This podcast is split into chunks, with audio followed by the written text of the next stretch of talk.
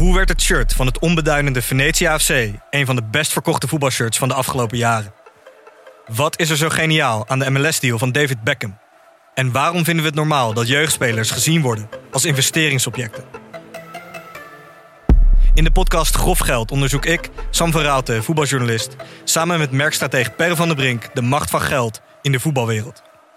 Wat gaat er schuil achter de wereld van sport en glamour? En wie profiteert er? Luister naar Grof Geld en hoor hoe de Skybox de staantribune beïnvloedt. Dit programma wordt mede mogelijk gemaakt door Toto.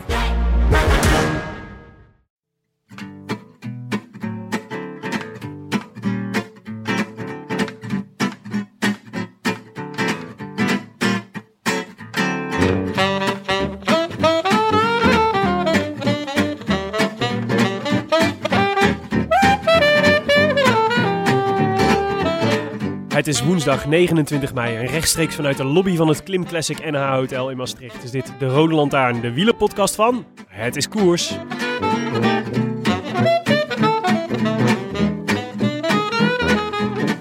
De Giro duurt nog vier dagen. Maar wat doet het Alpijn? Bij ons althans.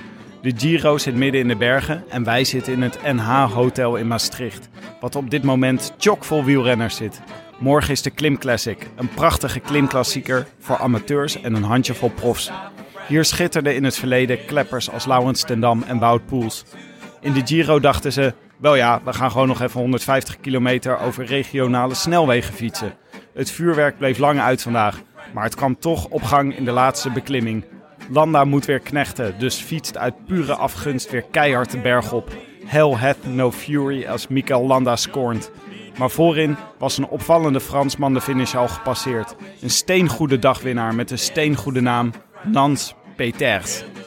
What a day for Agir de Zella Mondial. And maybe the most unlikely pick out of anybody in that breakaway is going to take the honours.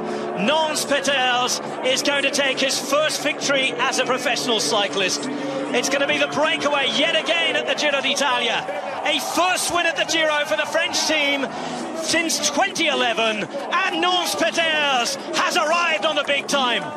Breakaway bonanza yet again at the Giro. And it's a fifth win for the break in six days. I wish I could be in the south of France. In the south of France. Sitting right next to you. Nans Peters. Mooie naam hè? Echt een mooie naam. Ja. We hadden ook een, eh, we hadden ook een luisteraar die eh, vroeg eh, of eh, een paar keer Nans Peter wilde zeggen, omdat ze zich daarop verheugde. Ja, Marlies. Marlies Vastmel.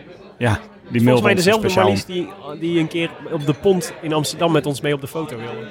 Was dat Marlies? Volgens mij wel. Oh, ja, dat Dus laten we nog een keer Nans Peters zeggen, speciaal voor haar. Jij kan het als zuiderling, kan je het wel weer net iets beter dan ik. Nans Peters. Goed. Onze eerste live show, Tim.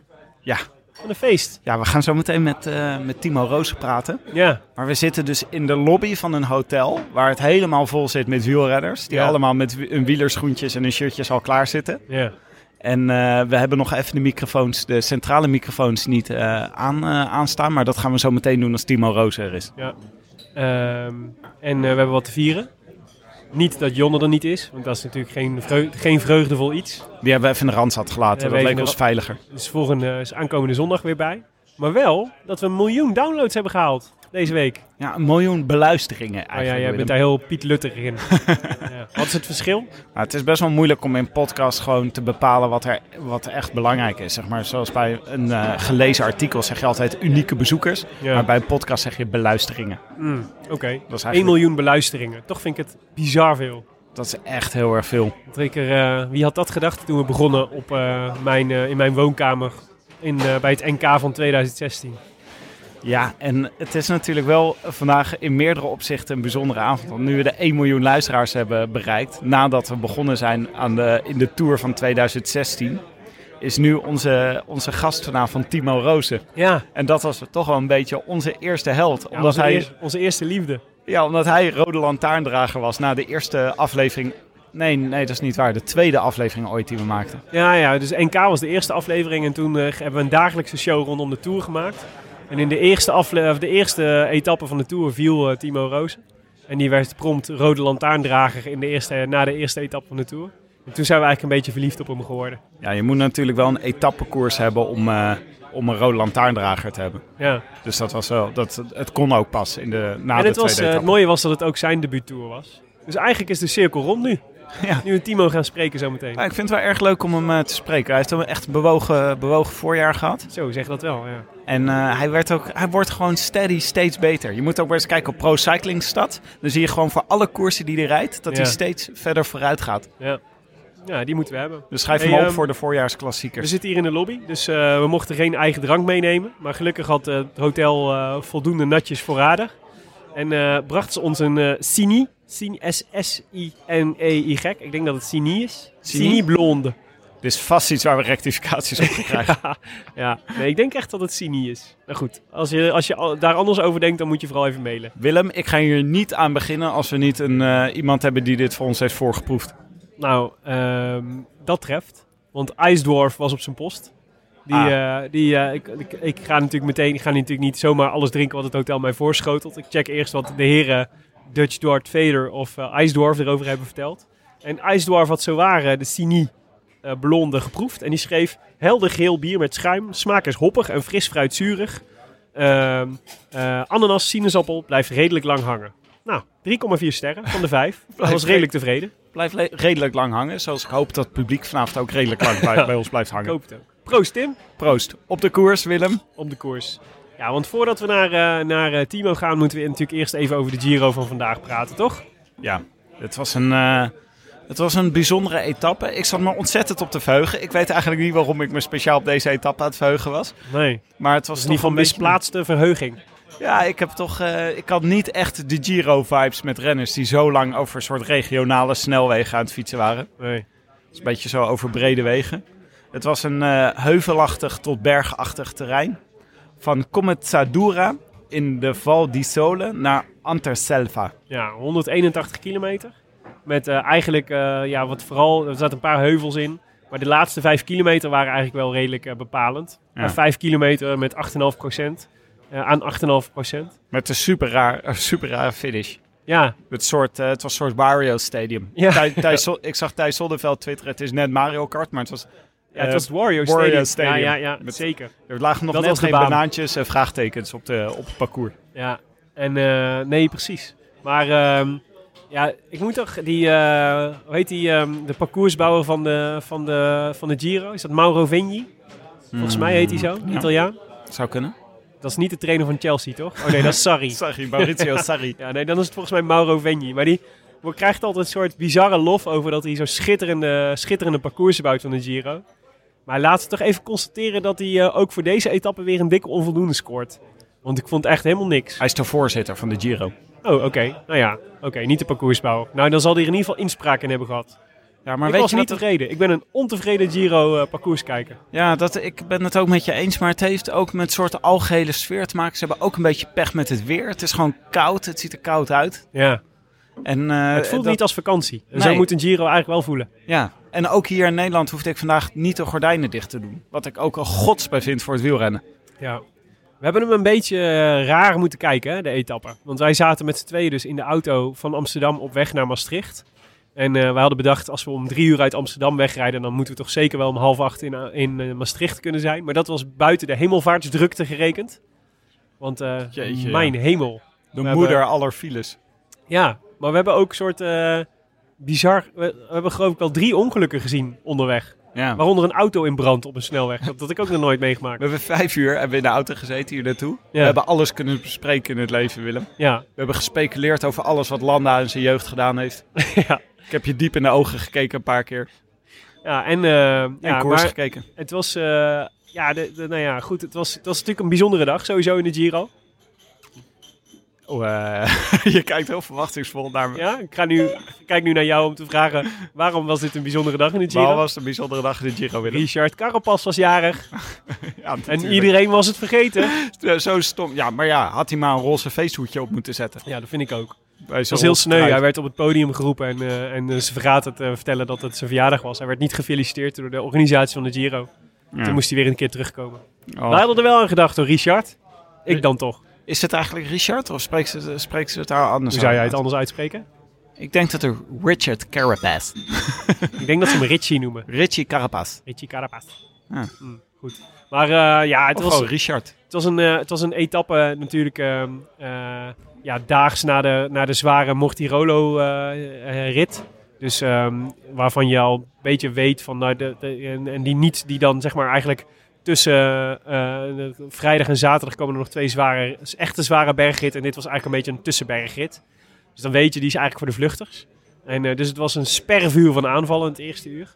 En eh, uiteindelijk kregen 18 man de zegen van het peloton. Eh, en eigenlijk was dat een soort eh, all-star team van eh, aanvallers eh, van, eh, van alle ploegen. Ja, het was de Avengers van alle aanvallers uit, Ja. eh, uit, de, uit de Giro. Ja, ze zaten er eigenlijk allemaal bij. Wie eh, even de hoogtepunten vanuit de, uit de groep die ons ontsnapt was. Pardon. Nou, laten ze allemaal de credits geven om ze allemaal even te noemen, toch? Oké, ik zal ze even allemaal langslopen. Antunes, Van Drame, Jongels, Hamilton, Chris Hamilton, niet eh, Lucas Hamilton. Eh, Davide Formelo, Chavez zat erbij, Masnada zat erbij, Brambila, Bakelands. Je kijkt een beetje paniekerig om je. Ja, Nee, er hoor. wordt heel veel lawaai hier om Ja. Maar ja, goed. Dat gewoon eenmaal door. als je in een lobby opneemt. Bakelands was erbij, Bouwman was erbij, Nijlands, eh, Chris Nijlands, Mirko Maestri, Nans Peters, Peters, Nicola Chonti. Eh, Tanok, ik vind het trouwens heel verwarrend als Conti en Chonti met z'n tweeën rijden. Dat was, gebeurde vandaag weer. Tano Kangert zat erbij, Thomas de Gent, Valerio Conti en eh, Victor de la Parte. Ja, precies. Mooi groepje met eh, nou ja, Bouwman onder andere en Jan Bakelands. Daar worden wij natuurlijk gelukkig van. Sunwebber en eh, nee, Chris Hamilton ook. Nog twee, twee jongens van Sunweb. En die Bakelands was eigenlijk eh, de eerste die het probeerde. Op 70 kilometer van de streep ging die weg. Heel vroeg, vond ik. Ja. Wel een beetje, eh, maar goed. Ja. Misschien probeerde hij een Chris Froome en dacht hij, ik kan het klassement hier nog omkeren. ja, ik kan hier, kan hier de, de, de zegen pakken voor Sunweb. Ja, 70 kilometer van de meet probeerde hij het. We dachten al, het is te vroeg. En eh, ja, dat was het bleek ook. Op 30 kilometer van de meet eh, werd, hij weer werd hij bijgehaald. En kwam de groep weer bij elkaar.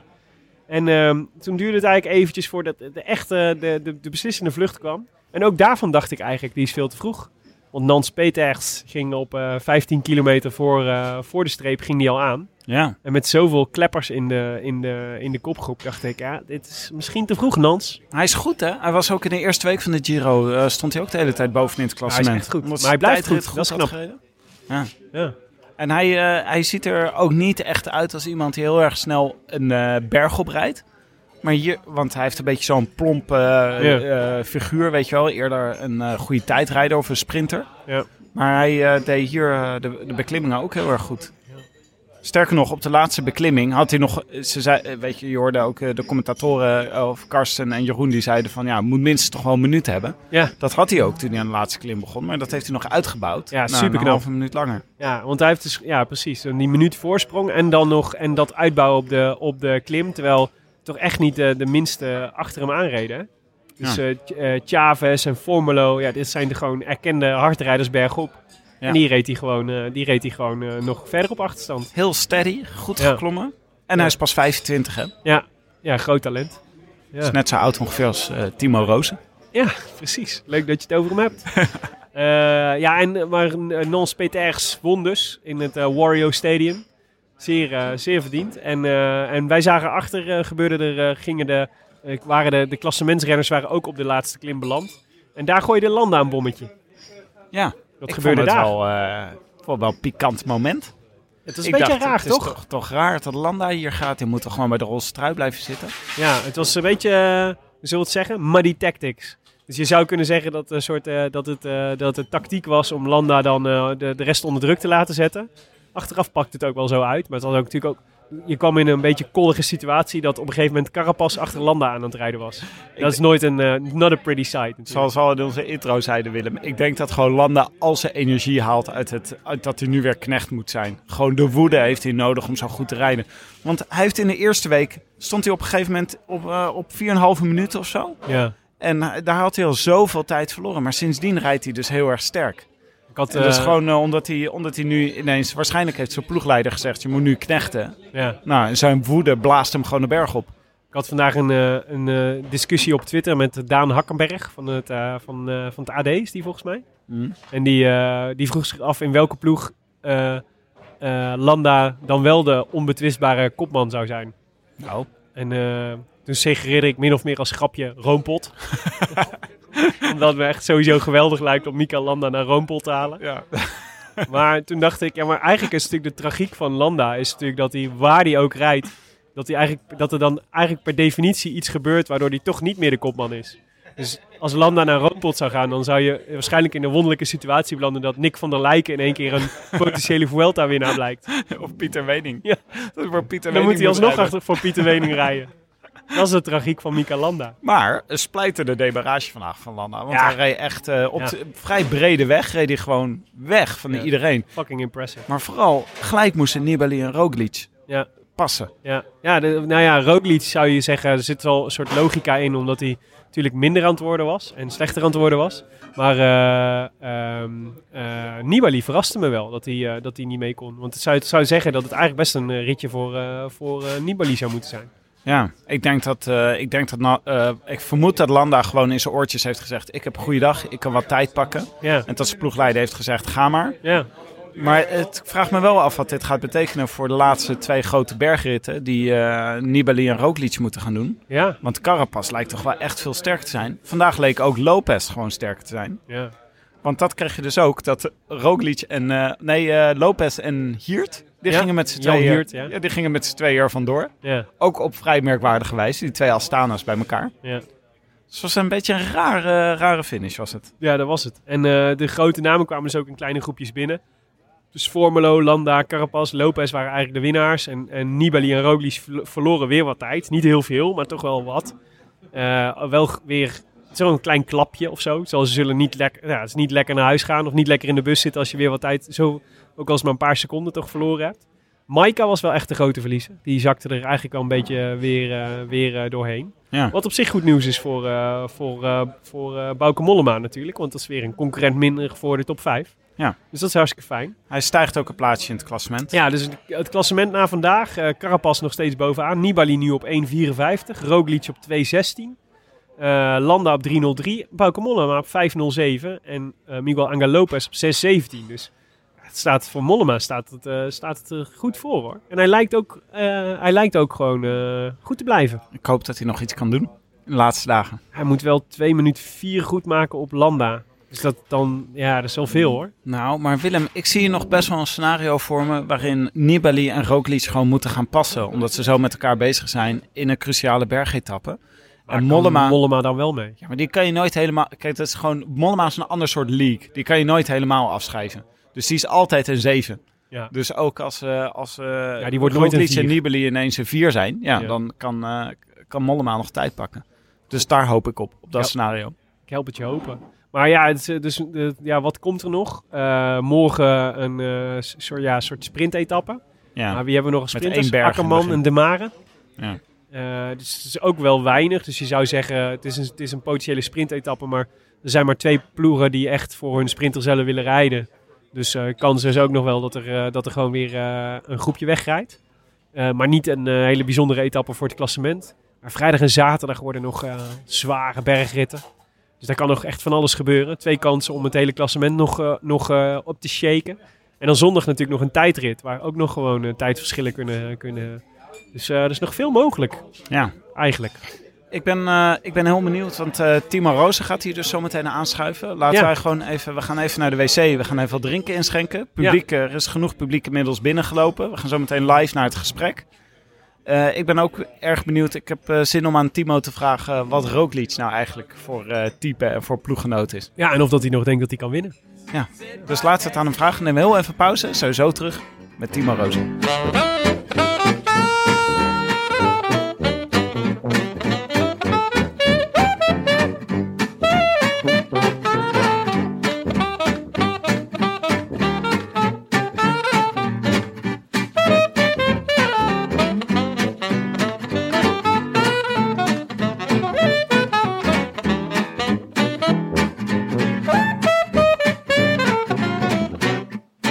Wij, wij hadden voor, in de voorbeschouwing hadden we op de Giro zeiden we het grote risico voor Roglic is natuurlijk dat hij, ehm, eh, dat hij eigenlijk te vroeg aan het is. Dus hij reed supergoed in de, in de weken voor de Giro. En eigenlijk weet je, die Giro is super backloaded dit jaar. Weet je wel? Dus de derde week is weer misschien nog wel zwaarder dan de, dan de voorgaande jaren. En dus is eigenlijk de ideale opbouw is eigenlijk dat je de eerste twee weken nog niet helemaal top bent. En dan in de derde week echt goed bent. En wij hadden het idee van, nou, eigenlijk is Roglic te vroeg, te goed. En kun je dat doortrekken naar de Giro? En bij jullie ploeg zeiden ze de hele tijd, nee, nee, eh, we hebben, het ligt op schema. Maar het lijkt toch wel een beetje uit te komen, toch? Ja, ja, als je het zo zag eh, in de voorbereidingskoersen was hij echt oppermachtig en eh, Ja, leek het bijna op spelen wat hij deed. Ja, dat Ja. was echt eh super sterk.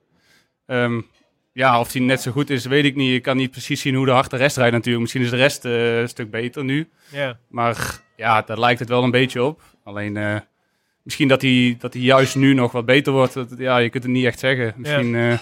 ja, het is lastig te zeggen op beeld hoe hard, eh, hoe hard ze ook rijden. Dus. Maar het is, zo- het is volgens mij wat ook een beetje lastig is, dat hij was natuurlijk in die eer, zelfs al was hij in die eerste twee weken misschien ook wel niet zo goed, maar toen had hij nog wel een soort dat ongenaakbare aura, weet je wel? Mhm. Van eigenlijk dat idee van hij is echt onverslaanbaar. Ja, iedereen En was bang, ja. Ja, iedereen was bang. Dat zag je ook gewoon in de koers. En wat er dan, dan volgens mij gebeurt op het moment dat je ook maar één teken van zwakte laat zien. Ja, je zag het letterlijk bij Nibali gebeuren. Zeg maar, die keek hem even aan die dacht, hey, misschien ben je wel niet zo goed als we dachten. En hij is weg. Ja. En dan is, het gewoon, dan is het gewoon de haaien ruiken bloed. En je wordt aan, van alle kanten, word je, wordt- is in één keer al het respect weg. En we gaan je gewoon keihard aanvallen. Ja, ja. Keihard. Dat is ook de manier van Nibali vooral, denk ik. Gewoon, ja, je echt killen en gewoon, eh, gewoon alles aan doen om overal tijd te winnen. En eh, ook een mentale spelletje erbij. Ja, Ja, ik denk dat eh Primoz, eh, ja, in de titel was hij supergoed in het begin al. En Ja. iedereen was natuurlijk hartstikke bang voor hem. Maar misschien dat hij die eerste klimrit... Ja, iedereen had al gedaan alsof hij de Giro al gewonnen had... voordat hij überhaupt een één berg beklommen was. ja, En ook zijn concurrenten leken wel echt ja, heel bang te zijn ook. ja. Alleen toen de eerste berg opdoemde, toen zag je wel dat, dat de verhoudingen toch iets anders waren in de bergen. Dus ja, Ja, ja, Nibali heeft zich misschien iets te veel aangetrokken ook. En eh, ja, daardoor Ja. verliest hij ook wel veel tijd. ja. Maar eh, ja, ik weet Hoe, niet of... hoe kijk jij daar dan naar als jij zit te kijken? Dus net, je zei net van net als vandaag als je Bouwman mee zit, dan let je natuurlijk extra op. En dan, eh, dan, dan, dan zit je waarschijnlijk op de bank met iets meer kom on, Koentje Ja. rijden.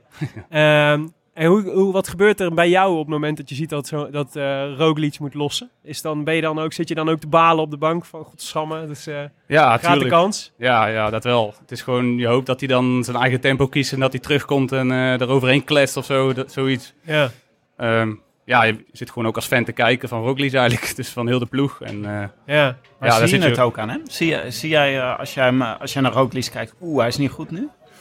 ehm, nou, niet per se. Soms zie je wel dat hij een klein gaatje laat. Dat, dat is niet echt iets voor hem, denk ik.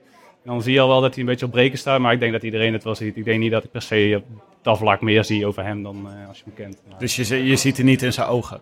Ja, je ziet er, hij heeft niet zo heel erg een griemas, maar je ziet hem wel, ja, je kunt er wel iets a- aan afleiden wel. Je ziet wel van, nu zit hij wel een beetje op zijn tandvlees en als hij dan net zo'n gaatje laat denken, ja, ik kan gewoon nu even niet harder. En dan hoop je maar dat, eh, dat de tempo iets naar beneden gaat. Dus je zit wel eh, in te leven, zeg maar. Ja. Jij, jij rijdt al eh, een paar jaar met hem in de ploeg. Ja. Je hebt vorig jaar ook de Tour met hem gereden, toch? Ja, ook. Daar reed ja. hij ook mee. Wat, ik, ik vind, het is echt een beetje een enigma, die jongen. Het is eigenlijk- ik snap niet, ik kan hem niet zo goed plaatsen. Van Mhm. Wat nou, wat is het voor jongen? Als je hem zou moeten omschrijven. Ja, heel relaxed. Altijd eh, in de koers is het altijd van eh, geen stress en ja, gewoon een beetje dolle. En ja, hij lijkt ook eigenlijk bijna nooit zenuwachtig voor een wedstrijd. Het is gewoon echt nooit moeilijk doen over dingen. Geen, ja, gewoon heel relaxed eigenlijk. Is het, eh, eh, dan dat op zich, klinkt een beetje ook als een atypische kopman, zeg maar. Als Ja, ja, het zijn wel veel klimmers die, eh, die toch iets meer stress hebben. Ja. Ja. Roglic is wel iemand die qua persoonlijkheid eh, ja, meer eh, richting een eh, sprinter gaat of zo. Maar, ja, ja. ja. Maar Bedoel kan je wel... wat, wat bedoel je daarmee? Meer richting een sprinter? Ja, dus het- die zijn toch vaak wel iets, eh, iets relaxer richting de koers en iets losser of zo. Het is toch wel iets... Ja? Aan de persoonlijkheid zie je wel, eh, wel wat verschillen. Maar wij hadden het er net over dat we dachten dat de sprinters eigenlijk altijd wel een beetje de macho's van de koers zijn. Ja.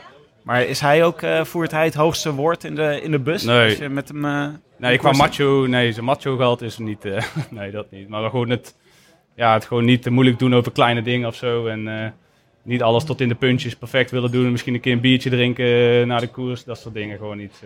Dat doet, dat doet hij wel gewoon. Dus- Ja, en een, bier- een biertje drinken, dat doet hij wel, ja. Ah, ja. En eh, heb je veel contact met hem? Eh, nee, nu niet. Als je een keer iets wint, dan stuur je wat. Of als er iets is, dan eh, stuur je wel eens wat. Maar verder... eh, Je rijdt ook niet heel veel koersen koers. met hem waarschijnlijk. Eh, nee, ja, vorig jaar in de Tour en qua koersen, ja, zo voorbereidingskoersen kan het nog wel eens, maar niet zo heel vaak, nee. Ja, ja, Ja. oké.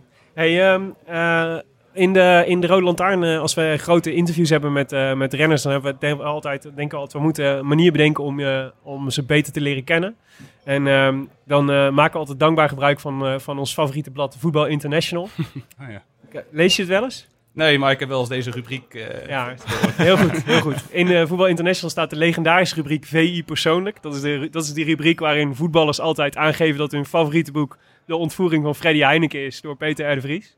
Daar eh, zou je hem van kunnen kennen. Maar dat zijn eigenlijk eh, dat zijn doorgaans twintig vragen over allerlei onderwerpen en allerlei thema's. En, eh, en wij laten, wij laten de, de mensen die we interviewen altijd een aantal, een aantal nummers noemen. En daar, hoorden we da- daar, daar hoort dan een specifieke vraag bij. Dus aan jou, Timo. een getal tussen de 1 en de 20 mag je noemen. 15. Hoogtepunt is vraag. Wat was je hoogtepunt tot nu toe in je profcarrière? Ehm, ja, ik denk Canada afgelopen jaar. Dat was wel, wel het hoogtepunt voor mij. Gewoon qua hoe het voelde en hoe het, eh, hoe het verliep. En ja, ook de uitslagen. Ook Ja. zeg maar vooral Montreal was voor mij. Het jaar daarvoor reed ik er ook. En toen vond ik het echt een super zware koers. En eh, Ja, had ik niet verwacht dat ik het jaar erop al eh, finale mee kon rijden. Dus ja. dat was wel een hoogtepunt. Dat is Montreal en Quebec. Die Ja. koers zijn volgens mij op twee dagen na elkaar of zo, toch? Ja, nou, er zit één dag tussen geloof ik. Ja, er zit één dag tussen. Ja. En, Eerst Quebec, dan Montreal. en Matthews won ze allebei. En jij werd vierde en vijfde. ja, vier ja. en vijfde. Ja, net naar Ja, het podium. Maar, Ja, ja. Maar vond ik ook vet indrukwekkend. ja, ja, Ja. bedankt. Hoe moet, Ja. jij, hoe moet jij dat soort koersen eigenlijk winnen, Timo? Is er dan het liefst eh, met een uitgedunde groep en dan sprinten? Of eh, toch voor de demarrage in de laatste kilometers? Ehm, ja, sprinten in een kleine groep is wel denk ik het beste. Ik ben ook wel iemand die zo in de laatste kilometer graag demareert. Deed ik vroeger ook te vaak dat ik niet echt op mijn sprint vertrouwde dat ik toch iets eh, wou proberen. Een beetje Danny van Poppel syndroom. ja, maar dat is niet de laatste kilometer altijd. Ehm, maar eh, ja, sprinten in een kleine groep, als het een beetje oploopt, het liefst eh, de laatste kilometer of zo, dat, eh, dat ligt mij het beste denk ik. Ah ja, sprint, vals, plat omhoog. En Ja. dan groepje. Ja, Ja, maar nu was het nog een flinke groep. En ook met niet de minste erin. Ja. En je wordt gewoon vierde. Ja. ja. Ja, wat, maar wat ging, er nu, wat ging er nu goed dan? Had je gewoon, ik bedoel, het makkelijkste stuk, ja, ik had goede benen. Mhm. Maar wat ging er nu goed wat er anders dan misschien niet zo goed gaat? Eh, ja, de vorm was er sowieso gewoon goed. Ja. Ehm, ook gewoon heel ontspannen richting die koers geleefd. En verder was het... eh, ja, ik had er gewoon heel veel zin in. Dus ik, ja, ik denk dat ik gewoon ook echt vorm had. Ja. Anders eh, lukt dat niet. En verder was het gewoon in de koers ook gewoon rustig blijven. Ik ken die koers, eh, had ik al een paar keer gereden. Dus ik denk dat dat ook veel scheelt, die Reed de ervaring. ploeg ook voor jou? Ja, ik eh, kreeg help, eh, Ja. hulp. Dus eh, ja, dat is ook was wel een- tof. Om- Ja, ik gaf Het is vertrouwen. ook niet zo heel vaak, toch? Dat je dat ze dat ja. Nee, precies. Ik gaf veel vertrouwen. Dus dat was ook... eh, Het is mooi dat je dat dan kunt terugbetalen. ja, ja, ja. Ja. Ja. Heel veel renners zeggen ook dat ehm Geesink had dat ook toch een beetje. Dat soort dat die die koers in Canada, omdat het allemaal net wat relaxter is en bredere wegen en zo en fijn klimaat doorgaans en het, is een soort eh, leuke, leuk schoolreisje met, eh, met de ploeg. ja, ja. Dat ze het heel fijn vinden om daar te koersen. Heb jij dat ook? Ja, jawel. Ik had er al een paar keer gereden. Vond het altijd wel een leuke koers. Je rijdt er, eh, je rijdt er iedere keer rondjes. Dus ik vind dat altijd best wel leuk. Dat je gewoon telkens beter wordt in het parcours en in de koers aanvoelen waar je van voor moet zitten bijvoorbeeld. Ja. Ehm, ja, en gewoon een heel andere wereld. Het verschilt natuurlijk niet heel veel. Maar het is wel gewoon een leuk uitje waar je veel nieuwe dingen ziet. Dus Ja. dat is ook, eh, ja, het plezier is ook eh Ja, dat is, aanwezig. is ja. ook wel waard, zeker. Ja. Oké. Oké, nog, een, eh, nog een ander nummer uit, eh, uit de VI persoonlijke rubriek. Vijf. Vijf. Muziek. Wat voor muziek hou je van? Eh, ik heb wel een brede muzieksmaak. Ehm, ja, R&B en hip-hop vind ik eh, is wel mijn favoriet, met pop. Ehm, Wat voor dingen? R&B? Eh, Amerikaanse hip-hop, maar ook Nederlandse, wel, ook wel redelijk breed. Mhm. Maar eh, ja, Amerikaanse rappers en eh, ja. Luister, luister je ook iets voor de koers? Zoals een voetballer altijd met zijn oortje het stadion inloopt. Dat jij voor de koers even, om even opgepompt te beginnen. Ja, ik heb wel een, tijdrit playlist ook. En als ik dan op de tak Ja? zit, dan zet ik die aan en dan eh om mezelf een beetje op te peppen. Alleen als je aan de tijdrit gaat beginnen. Of ook thuis op de tax gewoon even... even Ja, je- je intervallen dan wel. Als ik echt een zware interval eh, van mijn treden moet doen, dan, eh, ja, dan komt die wel van pas. Ja. En hebben jullie dan ook, hebben jullie hier bij eh, Jumbo-Visma ook een eh, bus-dj? Die zeg maar in aanloop naar de... Een bus-dj? Ja, Bestaat dat zag ik, ja, ik zag dat dus bij eh Quickstep. Zag ik, eh, we hadden beelden bij Sporza over de, dat ze, dat ze met de bus naar de Ronde van Vlaanderen reden. En dat daar werd echt stevig eh, dikke house gepompt. Oh, Om die ik gasten dacht allemaal een beetje- Jacques Brel dacht ik bij Ja, Quickstep. maar daar is Iljo Keizer is daar de, is daar de, de, ja. house, de, de, de, de Gaan met die bananen en zo, dat soort Ja, dingen. ja, ja, ja, Ja. precies. Ja. Ja, Ehm, niet meer hè nu. Nicky is weg. Ja, ja, dat is waar. Dat was het maar. Eh, bij ons, ja, het wisselt wel. Ik denk, eh, eerst was ik het wel een tijdje. Ja? Maar ja, als je, als je die zit bent, krijg je wel vrij veel commentaar altijd. Dus eigenlijk, eh, Het zal wel, het ja. ligt wel veel uit elkaar, eh, de muzieksmaak. Maar wie zeikt er altijd aan over de muziek? Is dat Primos? Zegt hij... Nee, ik denk Steven wat- Kruiswijk. Die wil gewoon de hele tijd Toto horen. Toto. Is er iemand van wie je altijd klachten krijgt als je muziek opzet? Eh, nou ja, er zijn wel de, de wat oudere renners hebben wel een heel andere muzieksmaak dan eh, de jongeren. Jos van Emden bedoel je? Ja, bijvoorbeeld. Die luistert wel naar de, de rock en zo, waar wij niet, eh niet zoveel naar luisteren. Maar andersom, als hij zijn muziek opzet, dan eh krijgt hij zegt- nog meer commentaar. Dit zegt ons veel hoor, over de psyche van renners. Ja. Belangrijk om dit op tafel te hebben. Zullen we nog eentje doen uit het lijstje persoonlijk? nou ja, graag. Heb je nog een nummer? Ehm, Niet stiekem op mijn lijstje kijken. drie. ja, partner. Nou, die zit daar. Oh, in de zaal. Timo knikt nu naar de zaal. Applaus voor Lopke. Lopke. Ja, Lopke is mijn vriendin. Lopke heeft ons net op Instagram gezet, toch? Eh, ja, ik weet niet of ze zoveel op Instagram zit, maar ze maakt een foto in ieder geval. Hoe lang, eh, hoe lang, hoe lang kennen jullie elkaar al? Eh, ja, oh jee. Tien jaar zie ik. Tien jaar. Oké. Ja. We hebben het iets meer dan zes jaar. Ik, ik, Zeven. Zes. Oh, oeh. Ja, meningsverschil hier in de Oké. zaal. Best lang in ieder geval. Mooi. Fiets Ik, jij eh, ook, eh, Lopke? Lopke zegt, ik ben een schaatser, maar ik fiets ook. Oké, ja, dat gaat goed samen. Schaatsen en fietsen. Hoe, gaat, je- hoe is jouw schaatsen? Ja, ik, eh, ik ken haar van het schaatsen, dus we zaten op dezelfde club. Ik heb vroeger wel veel geschaatst. En Oh. eh, ja, daar leerde ik haar kennen. Dus, Kijk, mooi. En En nou was- dit is belangrijk. Dit is handig voor eh, Herbert en Maarten tijdens de tour. Een leuk feitje. zeggen, leuk de weetje over. Timo Rozen. Ex-schaatser, Timo Rozen. Oh, mooi, daar hebben ze een, eh, een ex-schanspringer en een ex-schaatser in Ja. de ploeg. wilde wintersport. eh, Ja, ja, nu nog een, een Jos van Emden heeft gecurled vroeger. De ex-curler, Jos van Emden. Ja. Maar ik, eh, ik zat vanochtend... ehm, luister je wel eens de Sporza podcast? Nee, nee. Dat is een aanrader, want eh, die hebben soms ook echt hele leuke interviews. En dan veel met Vlaamse renners. En dan zat eh, eh, Louis Vervaken werd daarin geïnterviewd. En eh, dat was, vond ik sowieso heel mooi, want hij was heel open over... hij, heeft, ehm, hij was een tijdje overtraind geweest. En toen hij bij Lotto zat en toen is hij teruggegaan. Of toen is hij eigenlijk, heeft hij een jaar eigenlijk... was, hij was natuurlijk heel groot talent. Heeft hij een jaar eigenlijk veel minder gepresteerd. En hij zei, ja, een van de dingen waar ik toen heel veel last van had, was dat het was, ik, ik, ik had toen even niet zo'n goede relatie met mijn ouders. Daar wilde hij niet zo heel veel over vertellen. Maar, eh, en het was uit met mijn vriendin en ik woonde eigenlijk alleen. En, eh, en eh, ja, hij zei, ja, dat is eigenlijk voor een topsporter eigenlijk niet, niet, niet de goede omgeving om, om prestaties te leveren. Je hebt een soort stabiliteit nodig thuis, zeg maar, om, om, om op pad op avontuur te kunnen. Dus een stabiliteitsbasis is heel belangrijk. Dus, is dat, eh, dus kennelijk ben jij daar dus in geslaagd als je zo lang met Lopke samen bent. Ja, zeker wel. Zeker wel. Ik zie er al lachen. Dus, Kun je elkaar ook, eh, kun je, kan, kun je ook, omdat ze natuurlijk ook eh, sportverleden, kun je, Mhm. kan zij je ook goed helpen met, eh, met eh, reflecteren op wat je aan het doen bent en samen Ja. doelen te stellen en zo? Het is ook nog een sportpsycholoog, dus wat dat betreft Echt waar? er ontbreekt niks aan thuis. Dit is echt een uitstekende thuisbasis heb je gekregen. Ja, ja, een soort zeker, ideaal. ja. ja, ideaalbeeld. Alleen wist ik toen nog niet dat ik eh, prof zou worden toen we elkaar eh, leren kennen. Ja, dat is een mooie bijkomstigheid. Ja, ja. Wat, was je, wat was je anders geworden als je geen eh profielrenner was geweest? Eh, ik zat op de opleiding tot eh, fysiotherapeut. Maar ja, die, vooral dat wielrennen ging natuurlijk niet zo super. Dus Ja. ben ik ermee gestopt eh, na twee jaar. Maar dat zou, dat zou kunnen, ja. Oké, mooi. Je bedoelt, het ging niet zo super in combinatie met het wielrennen. Ja, ja. Oh ja, want je, ik hoorde je zeggen... was je gewoon niet zo'n hele goede wielrennen ging masseur? niet zo super. Oh, het wielrennen ging steeds beter, maar de opleiding tot fysiotherapeut ging steeds slechter.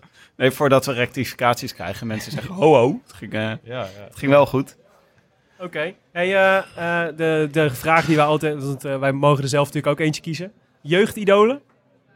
Had je die? ja, Thomas Dekker was mijn jeugdidool eigenlijk. Vooral Thomas Dekker. Ik denk, eh, ik vond hem gewoon een super mooie wielrenner en hoe hij op zijn fiets zat en gewoon heel erg geswanjeerde eraan. Ja. Ja, dat vond ik mooi. Zo'n zo'n mooie fluoriserende Rudy Project bril en dat soort dingen. Gewoon, Zo, ja, dat wilde jij, dat wilde jij ook wel. ja zoiets. Maar ja. ging, was het dan zo dat je... Had je po- posters van eh, Thomas Dekker op je, op je, op je jongenskamer? Ja, ik had gewoon eh, algemene wielerposters wel op mijn kamer hangen, maar dat, zat- Ja. daar zat hij denk ik niet tussen of zo. Nee, Hey, en en hoe kijk je nu naar Thomas Dekker? heel anders. Nee. ja, het is wel alles wat er gebeurd is. ja, in die tijd Ja, kijken heel anders naar de, het wielrennen uit die tijd natuurlijk. ja. En verder... eh, Maar ja, heeft het iets, heeft het, eh, want eh, ik neem aan dat jij dus een boek ook gelezen hebt, wat hij met Zonneveld heeft ja, geschreven. Ja, ook ja. Ik vond dat best wel shocking, eerlijk gezegd. Om, Mhm. en, maar heeft het jou, want ik kan me voorstellen dat het ook best wel heftig is, om dan, als dat zo je idool is, om dan zo de, het is best wel een beetje ontluisterend, toch? Wat Ja. je over hem leest. ja, als je dan heel die achtergrond leest van dat het eigenlijk een heel ander bestaan was. Van, je denkt, die traint hard en die Ja, doet er alles voor. En dan, dan lees je dingen dat, dat je denkt, ja, was dat mijn idool? ja, Maar ja, uiteindelijk kun je het wel relativeren. Het is eh, uit die tijd en ja, En, de, en, de, ja, en ja, is uit die tijd. De wereld die hij daar beschrijft over, eh, oh, hè, dus over hoe het wielrennen was, is, eh, her- welke dingen herkende je er nog wel uit? Of welke, en welke dingen helemaal niet? ja ik, het is lang geleden dat ik het boek gelezen heb, maar goh, ik herken er weinig uit denk ik. Als het ging zo- best wel, ja, precies. Wat ik me herinner zijn alle heftige dingen natuurlijk. Dus Ja, ja, denk dat ik daar eh, niks van herken. Ja. oké. Zit er niet nog een vrij groot gedeelte eigenlijk van de staf om de ploeg heen die er toen zat? Zit hier niet nu nog steeds? Want het is toch eigenlijk de Rabobank ploeg waar jij bij rijdt. Ja, ja. Eh, ja, qua staf, even denken. Goh, ik denk dat er weinig... eh er zijn niet zoveel uit die tijd, denk ik. Ja, het, begin, het einde van Rabobank nog wel. Ja, ik kan niet echt precies zeggen wie uit welke tijd komt nu eigenlijk. Maar Hmm. ja, nog wel redelijk wat, denk ik. Dat is Ja. bij de ploeg niet echt een cultuurbewaker die de hele tijd nog af en toe mompelt. Bij de Rabobank is het Ja. allemaal anders. Toen Ja, Ralf of- Seurens hier nog reed. Toen bij Buckler, toen was alles beter. Dat is, Dat is heel natuurlijk waar. ja. Nee, ja, dat, dat soort dingen over die, die oude tijd eh, hoor je nog wel eens. Ja, van die hele oude tijd vind ik wel mooi om te horen hoe dat eh, toen hem allemaal aan toe ging. Ja. Maar, eh, verder Maar ja, je moet je toch waar. eigenlijk ook wel... eh, ja, daar ben je natuurlijk helemaal niet mee bezig, want als topsporter leeft natuurlijk in nu. Maar je moet natuurlijk volgens mij wel echt op je god op zijn blote knieën danken dat je in dit tijdsgewicht Ja. prof wordt, zeg maar, in plaats van 15 jaar geleden. Ja, zeker. Want dan had je leven er echt anders uitgezien, denk ik. Ja. Met andere keuzes en andere... Mhm. Ja, Ja, als je dat boek ook leest van Thomas Dekker, dan, ja, dan kun je alleen maar dankbaar zijn dat je daar niet eh, in terecht bent gekomen. Ook gewoon, ja, je wordt dan, eh, je wordt dan prof als broekie en dan, ja, dan krijg je in één keer van die, van die keuzes waar je helemaal niet op zit te wachten natuurlijk. ja, En eh, ja, dan kun je alweer prof af zijn voordat je het door hebt. Als, Ja. je niet, als je niet meedoet, dat soort, ja, dat soort Ja. verhalen is natuurlijk wel... ja. Kun je dankbaar zijn dat je, dat je nu bent, ja. Oké. Hey, en, eh, nog, ehm, nee, laten we, het hebben, laten we het hebben over dit seizoen. Ehm, ja, je zei het al, hè, dus je eindigde vorig seizoen eigenlijk supergoed. Mhm. Met eh, het Quebec en Montreal allebei september volgens mij. Zo'n Ehm, beetje toch? Ja. Ja, je hebt dan het, nog soort, eh, je hebt volgens mij nog in China nog, eh, nog gereden. Ja, ook nog. Dat is ook altijd een soort, soort, dat is nog een soort extra schoolreisje volgens mij voor iedereen. ja, ja, op zich wel. Het, het is wel het eind van het seizoen, dus je ja. bent toch redelijk vermoeid. En dan eh, ga je nog even naar China voor een redelijke tijd. Ja, precies. Maar, toch wel leuk. Eigenlijk was soort, je was echt soort super. eigenlijk bij het einde van het seizoen in Canada dacht ik van wow, hij is, hier komt echt een, een, eh, weer een nieuwe Nederlandse superheld aan, zeg maar. Die we eigenlijk hadden onderschat als zijn eh, renner, een goede renner voor in de, voor in de sprinttrein. En hij kan, eh, kan hard fietsen. Mhm. Maar ja, als je vierde en vijfde in, eh, in Canada kunt worden, dan kun je ook wedstrijden gaan winnen en zo. Weet je wel? Zeker als je een beetje, als je een beetje goed uitzoekt. Ja. En met, zeker in combinatie met je leeftijd. En, en volgens mij was dat ook wel een beetje van als we die lijn nou kunnen doortrekken in het voorjaar. En dan vervolgens, weet je, wel, dan eigenlijk het seizoen min of meer gewoon een seizoen waar je dan dat be- beeld kunt gaan bevestigen. Mhm. Maar het liep een beetje anders dit, Ja, eh, ja. dit voorjaar. ja, zeker. Eh, dat, dat is precies ook wat ik hoopte. Ja. Gewoon doorbouwen op afgelopen jaren en dan weer iets sterker zijn. En Ja, qua uitslagen toch ja, nog een stapje erbovenop. ja, Alleen, ja, er zijn gewoon wat, wat dingen gebeurd. Ik ben gevallen in, ja, een Ja. paar keer. ja. En Kuurne eerst volgens mij was Ja, en Kuhn, eh, of je daarvoor viel ik al in de Algarve in, in een grote valpartij waar ik eh, middenin belandde. ja. En een week later, eh, of iets later, was, eh, was Kuurne dan. En dan viel ik eh, op dezelfde knie en die was wel redelijk open ge- gereid. Dus ik kon twee weken niet koersen. ja. En ja, dat duurde ook allemaal wel vrij lang. En nu, nu dus ook op mijn sleutelbeen. Maar ook in januari was, al, ja, was er al wat gebeurd met mijn broer. Die had een ongeluk gehad. Ja. Dus dat had ook veel impact op mijn Ja, en ook nogal. En flink. Ja, Ja, dat ja. was een heftige, ook een heftige tijd. Ja. Dat heeft ook zijn invloed. Ja, dat zal wel. Want dat is natuurlijk, dat, dan is natuurlijk, ik kan me voorstellen, topsport vraagt volgens mij ook een soort van monomane manier van nadenken. Weet je, het is eigenlijk het enige waar je mee bezig kan zijn. Ja. Dat maakt het denk ik voor mensen die, er om, die om jou heen leven vaak ook best wel ongemakkelijk misschien soms. Mhm. Maar dit is natuurlijk, want, want eh, je, broer had een ongeluk gekregen en, en had een hoge dwarslesie, Ja. volgens mij. Ja. En, eh, en eh, dat is natuurlijk iets waar, ja, wat voor hem en voor iedereen eromheen natuurlijk echt levensveranderend is. En voor jou natuurlijk ook Mhm. als soort, is, dat is in één keer, is, wordt al het andere, ga je in één keer relativeren. Ja. Terwijl dat nou precies niet, niet is wat je moet doen als eh, renner. Ja. Is, dat zo, is dat zo, Timo? Kan je dat dan, eh, ga je dan de sport van relativeren? Of eh, stort je juist, denk je van, ik wil, even mijn, ik wil mezelf even verliezen in de sport? Ja, in het begin dan ga je natuurlijk wel nadenken van, ja, wat is het hele circus allemaal, zeg maar. Er Ja. zijn veel belangrijkere dingen. Ehm, ja, uiteindelijk kom je wel weer in de flow dat eh, wielrennen gewoon weer eh, het belangrijkste is en dat je echt weer in die, in die tunnel zit. Maar in het begin, eh, helemaal in het begin denk je daar natuurlijk wel over na van eh, hoe gevaarlijk het fietsen natuurlijk is. En eh, in de training alleen al, hij is eh, ook aangereden op de, vanaf de fiets, zeg maar, ook op de racefiets. Ja. En eh, ja, dat soort dingen ga je wel. Je gaat wel een heleboel relativeren. Maar uiteindelijk wil je. Zet je de, de knop ook weer om en bedenk je wel weer dat dit het belangrijk. Ja, ook heel belangrijk is voor mij natuurlijk gewoon het wielrennen. Hoe leuk ik het ook vind. Dus ja. Hoe gaat eigenlijk, eh, hoe gaat je ploeg daar dan mee om? Want wij, wij, wij, zaten vaak, wij, wij horen vaak eh, renners ook zeggen van het is bijna een soort trauma's die je oploopt in de koers van valpartijen en het geweld gewoon wat je aangedaan wordt. Ja. Ja, hier het natuurlijk helemaal een exemplarisch voorbeeld van. Maar hoe, eh, hoe wordt dat in, bij jou in de ploeg? Wordt dat, gaan, zeggen ze dan ook, je moet even met een, eh, een psycholoog hierover gaan praten? Of is het gewoon teamgenoten die zeggen, kom we gaan even... We gaan even zitten en hier uitgebreid over praten. Is, dat, er- is daar een eh, infrastructuur voor? Ja, ja, ja, ze hebben me sowieso al veel tijd gegund en echt de rust om eh, alles even te verwerken. En daarbij hebben ze ook. hebben- Vrijgegeven gewoon. Wat zei je? Vrijgegeven? Ja, ja, in het begin wel echt, echt de rust om gewoon even alles te doen wat ik wilde, zeg maar. En gewoon te trainen hoe ik het wou. En in het begin was dat ook moeilijk om te trainen, was ik was gewoon van alle emoties alleen al super vermoeid. En daarna, ja, ze hebben mij, ik ben bij een coach terechtgekomen, dus daar, dat hebben ze mij ook, daar hebben ze me ook bij geholpen. En verder Ah, ja. eh, ook gewoon gesprekken met de ploeg en uiteindelijk naar het trainingskamp gekomen, hebben ze me daar ook gewoon de rust gegund. En een kamertje alleen om veel te bellen met thuis en dat soort dingen. Ja, ze hebben me echt eh, Oh, wat super gesteund ja. wel. Ja. Dus eh, word je er zelf ook een... merk je nu dat je... Ik zou me kunnen voorstellen dat je banger wordt van het rijden zelf. Mhm. Zeker nu je twee van die flinke valpartijen achter elkaar hebt gehad. ja. Is dat ook zo op de fiets?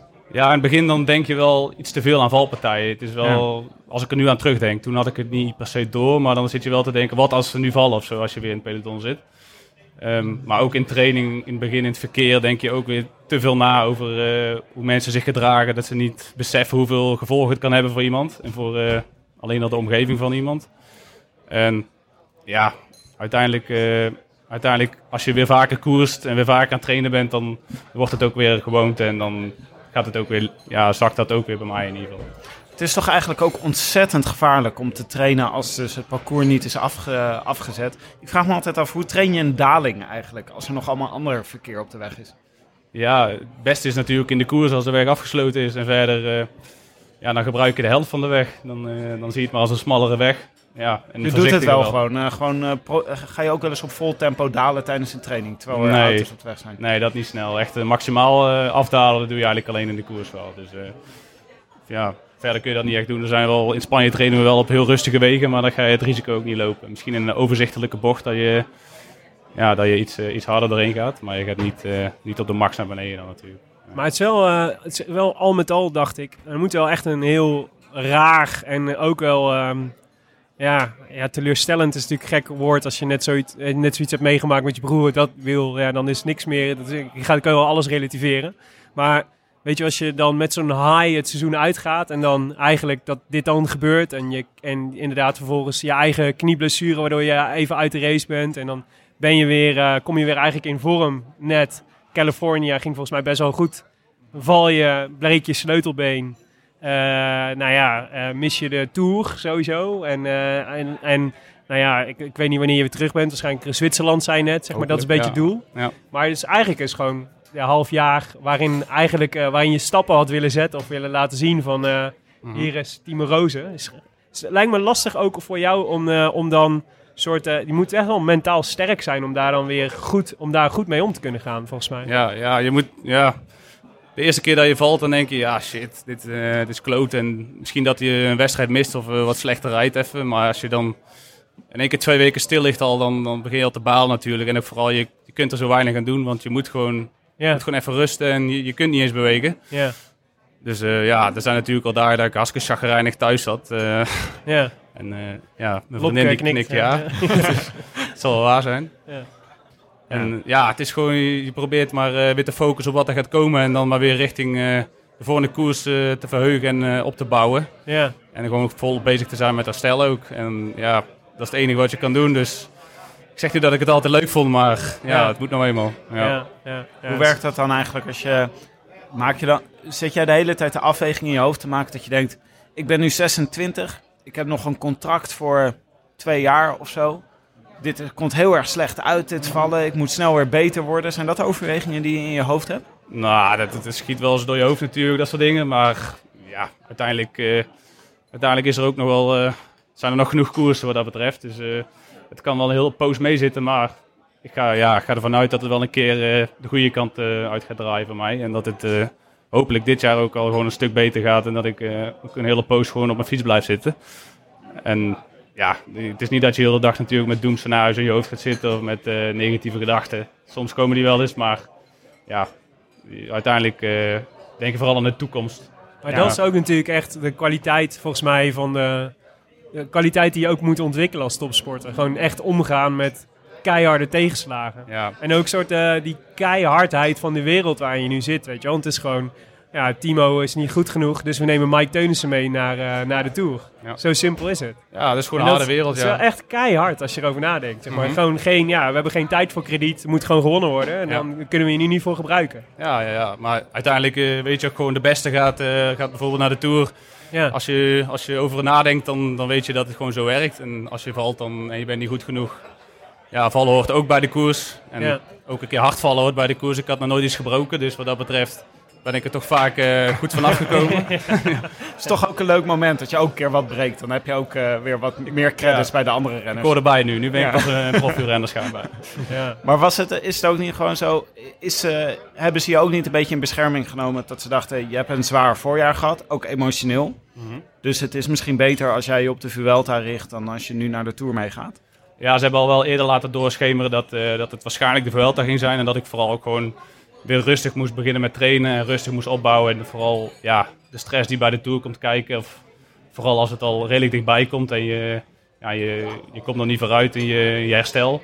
Dat, je gewoon, dat ik gewoon rustig moest opbouwen en ja, kalm blijven. En vooral niet Ja. te veel eh, stress om de Tour ook. Ja. Is het ook, eh, was het dit jaar voor jou het jaar dat je jezelf wat meer wilde gaan testen als klassieke rijder?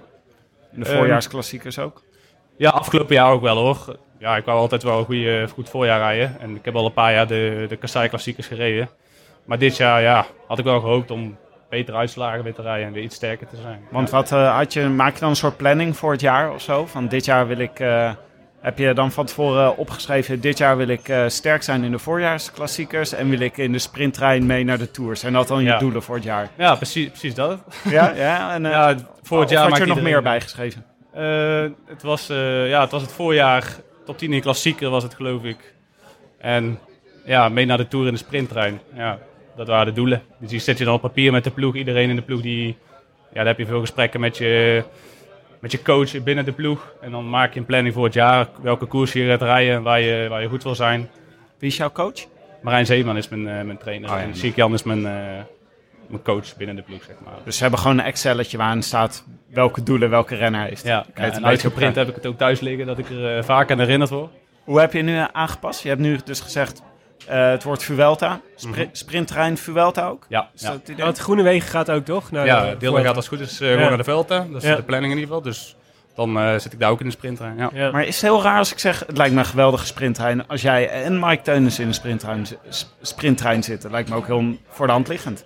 Ja, ik denk dat ik zou het wel leuk vinden. Ik denk dat we wel, eh, wel een goede, goede ploeg hebben dan.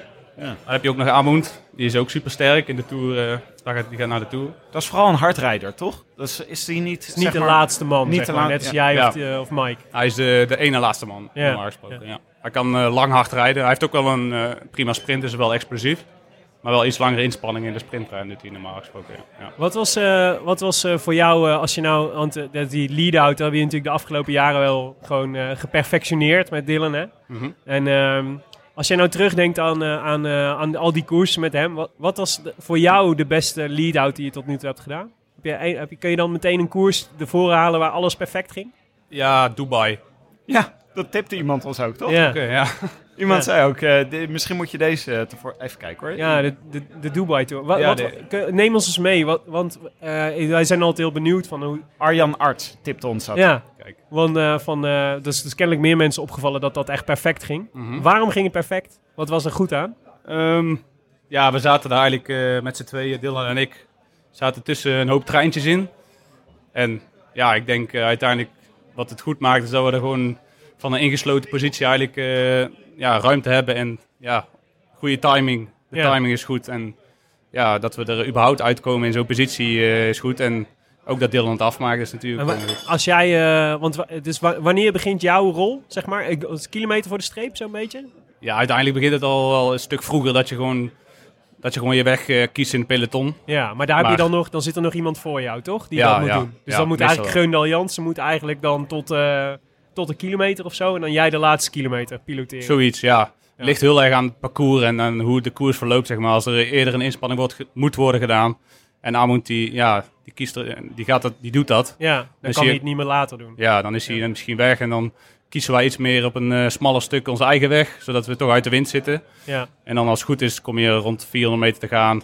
Ongeveer in de wind. En dan eh, doe je inspanning. Ja. Waar, je, waar je wil zijn. Ja. ja. Waarom zijn het er eigenlijk maar twee? Want je hebt toch ook sprinttreinen waar vier mensen bij zitten? Of is bij, bij jullie team altijd twee? Eh, ja, bij ons zit er ook eh, wel altijd man, één man voor, meestal hoor. Dus ehm, ja, soms het Tony Martin, dat, dat wisselt wel. Paul Dat lijkt me het vaak lekkere, locomotief, zeg. Om Ja, lekker hangen. Tony Martin Ja. zitten. Ik weet niet of je er heel relaxed zit. Het zal wel hard gaan, maar dan kom je wel op de goede, de goede plek uit. Ja. Maar die Ja, zijn dan vroeger, zeg maar, vroeger in de race al. Die, hier, die zijn die erbij betrokken. Iets- dus ja, als je een iets extra eerder. man hebt. ja, als het goed is eh, iets eerder. En dan ja, brengen die je richting de laatste vijf of eh, misschien iets verder. Ligt heel, ook aan het parcours ligt dat. Richting een belangrijk punt, een belangrijke rotonde. Dan doet, doen die een inspanning al. Ja. En waar, waar kijk jij dan naar? Want jij, jij zit dan in die laatste kilometer. Dus als het goed is, ben je, op, ben je goed afgezet door eh Gundal Jansen. Dus die zwaait op een gegeven moment af. En dan krijg jij eh, de wind op je kop, waarschijnlijk. Tenzij je nog een beetje midden in de bulk zit. Waar let jij dan op? Wat, zijn dan, wat, wat gebeurt er dan in jouw... eh, ben je dan nog, heb je dan nog tijd om te communiceren? Of om überhaupt na te denken? Of gaat alles intuïtief? Eh, ja, gaat heel erg veel op intuïtie wel. Het is niet echt dat je heel logisch nadenkt, maar je- het gebeurt allemaal zo in een split second dat je vooral op intuïtie moet doen. Ja. Ehm, ja, als het goed is, ken je, je kent het parcours goed, dus je weet wanneer je aan moet gaan ongeveer. Je, je bekijkt de situatie Want, constant. want je kent het parcours goed, want je hebt het al bekeken. Je weet al wat, hoe de laatste Ja. kilometer eruit ziet. Ja, je hebt alles al wel goed voorbereid met beelden, Street View en ja, met de kaarten van de koers, zeg maar, die eh gewoon in de... Weet het? In de, Ja. ja. Maar Google Street View is denk ik voor jullie echt fantastisch. Want dat Ja. is waarmee je gewoon alles kunt zien. Ja, en dan Ja. in de voorbespreking heb je dat ook allemaal eh, later de ploegleiders nog gezien. Dus dan, ja, dan ben je super goed voorbereid. Dan weet je hoe het eruit ziet. Dan weet je waar je op parcours bent en hoe. Maar dan zit jij echt met, eh met eh Groenewegen en, eh en Gundal Jansen. Zitten jullie met z'n drieën op het hotelbed Google Street View te kijken. En te, gewoon aan te geven, dit is een linkpunt. Of hier moeten we, hier moeten we daar zitten. Of, eh, Ja, dan zit je echt zo? Ja, je zit er wel eens te bespreken van eh, hoe de finale eruit gaat zien. En eh dankjewel. Komt iemand even in de jus van Timo. Ja. Dat is ook, go- dat is ook belangrijk. Ja, dat is heel belangrijk.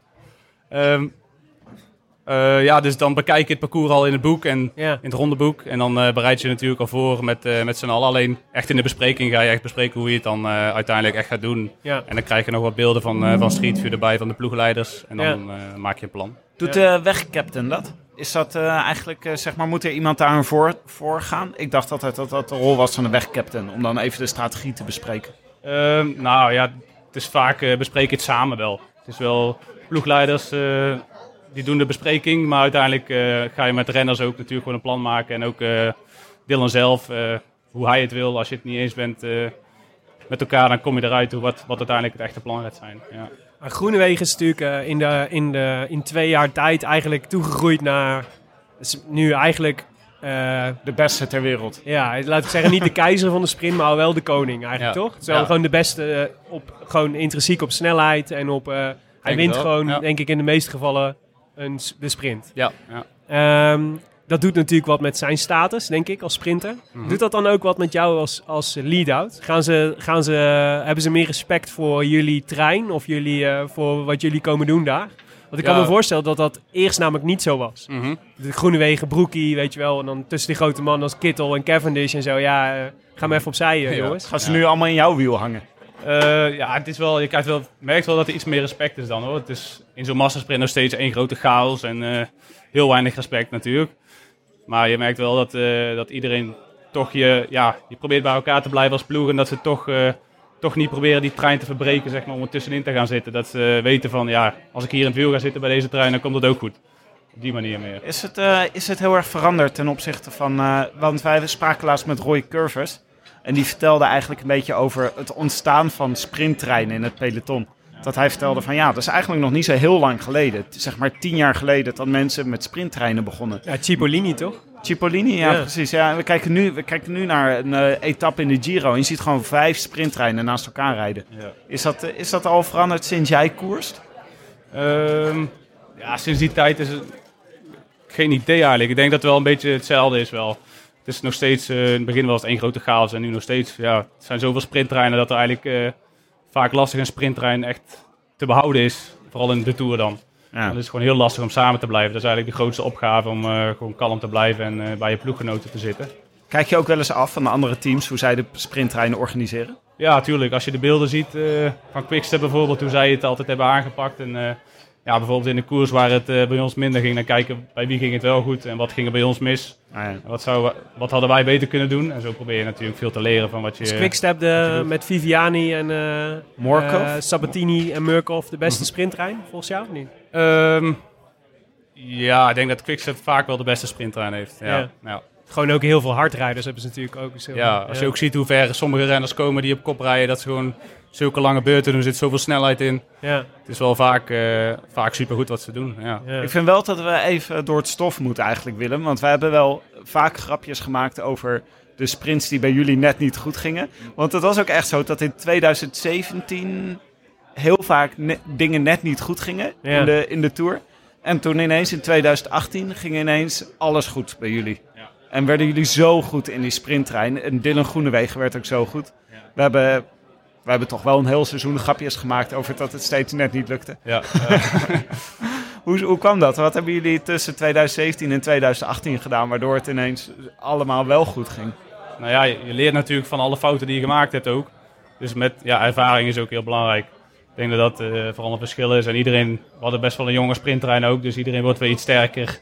En ja, alles bij elkaar word je gewoon eh, weer wat beter. Al die dingen bij elkaar word je misschien wel best wel veel beter ook. Werd jou, werden jullie ook, eh, hebben jullie ook veel getraind die winter samen? Eh, ja, natuurlijk, je traint hartstikke veel samen. Maar een echte sprinttrein kun je niet zo makkelijk trainen. Nee. Dus gewoon in training eh, ja, kun je wel een sprinttrein maken, maar dan heb je helemaal geen last van andere mensen om je heen die... eh, Nee, nee wat juist precies. de moeilijkste factor dat, is. dat dringen kan je niet oefenen. Nee, dus dat moet je in de koers doen. En ja, daardoor in, als, ja, we hebben veel koersen samen gereden, dus uiteindelijk worden we beter en beter in, denk ik. Ik denk En dat zo'n zo'n ervaring is. Zo'n Canada, eh, hè, zo'n ervaring, weet je wel, dat je dan zelf vierde en vijfde wordt. Denk je dan ook, zou ik niet, eh, ik kan eigenlijk wel vaker de laatste man zijn in plaats van de ene laatste man in de sprinttrein? Oh nee, ja, dit soort, eh, gewoon een vlakke sprint eh, met een... met een gewoon niet te lastige koers is voor mij niet die Dan echte het, snelheid. dan leg je het gewoon af tegen Ja. de echt snelle mannen. Ja, die echte sprinters die hebben gewoon meer snelheid in de benen. Ja. En ook meer power. Dus ik denk dat dat, ja, Ja. dat, dat niet... Dat is wel, denk ik wel interessant als je renner zoals zeg maar op jouw leeftijd bent, dat je dan kristalliseert het zich een beetje uit, hè, wat je goed kunt en wat je, en wat je niet goed kunt, en waar, je, waar het potentie ligt en waar niet, weet je, waar je op kunt focussen. En eh, je zei net al van, ik had een lijstje doelen met inderdaad voorjaarsklassiekers en, in- en in de sprinttrein. Als je nou eh, vooruit kijkt, ik neem aan bij eh, Jumbo-Visma is wel zo'n ploeg die ook een soort van lange termijn ontwikkelplan hebben. Ja. Wat staat er op jouw lange termijn ontwikkelplan? Wat, is, welke, wat voor renner is eh, Timo Roos over een paar jaar? Eh, de Kassai klassiekers hoop ik, hoop ik bij de beste te horen dan. Dat, is eigenlijk, eh, dat zou super mooi zijn. En dat vooral de Kassai klassiekers en, en de lead-out. Ja. Dat zijn gewoon twee doelen die, die ik ja, al een paar jaar heb natuurlijk. Maar waar ik gewoon, daar wil ik gewoon verder in ontwikkelen ook. Ja, Wat is je lievelingskoers eigenlijk? Als je mag kiezen om er ooit één te winnen? ja Roubaix. Ja? Ja, Ja? wel. In het begin vond ik Vlaanderen misschien mooier, maar als ik nu... Ja, Roubaix is toch wel iets mythischer en gewoon de hele geschiedenis. En Ja. Gewoon echt een epische koers eigenlijk. Dus dat, Ik, ik volg jou een tijdje op Instagram, maar je eh, bent ook wel echt een voor, je hebt ook wel een grote voorliefde voor kasseien en Ja. gravelpaadjes en zo, toch? ja, ik vind het wel leuk om een beetje uitdaging in de training ook te doen. Ja. En de kasseien, kasseien is er ook in de buurt allemaal een beetje eh, te verkennen en eh, wat vaker te rijden. Ik vind gewoon, ja, Ja. het heeft wel iets, vind ik. Als je nu een renner, een renner zeg maar, die nu een paar jaar ouder is dan jij zou moeten noemen, die zeg maar, is wat jij zou kunnen worden, wie zou je dan, eh, wie zou je dan wat, wat is dan een beetje het voorbeeld? Goh. Ja, ik geen idee. Terpstra? Ja, maar dan, ja, de sprintrein is het toch heel anders, ja. Ja. Ik wil wel de- ook de sprint eh, erbij, erbij hebben, zeg maar. Dus Ah ja. geen idee, ja. Het is eigenlijk ook Zelf een soort nieuw soort renner, hè? Dus de, en de, voorjaar, de klassieke specialist, die ook in de sprinttrein zit. Ja, Dat is een soort type renner, wat nu, waar er nu wel meerdere van zijn. Mhm. Maar Ja. wat misschien ook een nieuw soort renner is. ja ik weet niet. Ja, het, het is natuurlijk wel redelijk goed te combineren als je gewoon best wel snelle benen hebt. En in het voorjaar moet je ook veel wringen. Dus dat, eh, dat kun je dan in die sprinttrein ook eh, goed combineren. Ik denk dat het, eh, het is goed te combineren, dus wat dat betreft is het niet heel gek. Alleen, ja, misschien is het wel iets wat nu eh, vaker voorkomt, dat iedereen beseft van... Ik hoef niet alleen op die klassiekers te richten, maar ik kan ook nog de rest van het jaar ook eh, andere nuttige taken doen. Heb je, een heb je Parijs-Roubaix, je hebt hem al gereden, toch? Ja, twee keer, drie keer? Drie keer En, denk ik. en, eh, en wat was het beste resultaat tot nu toe? Ehm, oh, iets, in, iets in de veertigste of zo. Ik weet niet, ja, zoiets.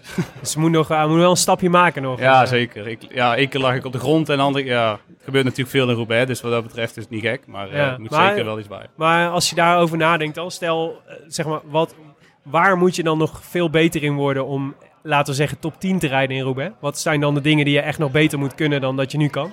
Ehm, Behalve geluk hebben. Want Ja, dat is denk ik heel belangrijk in Roubaix. ja, ook dat. Ja. Ook gewoon sterker worden. Ja, het is op alle...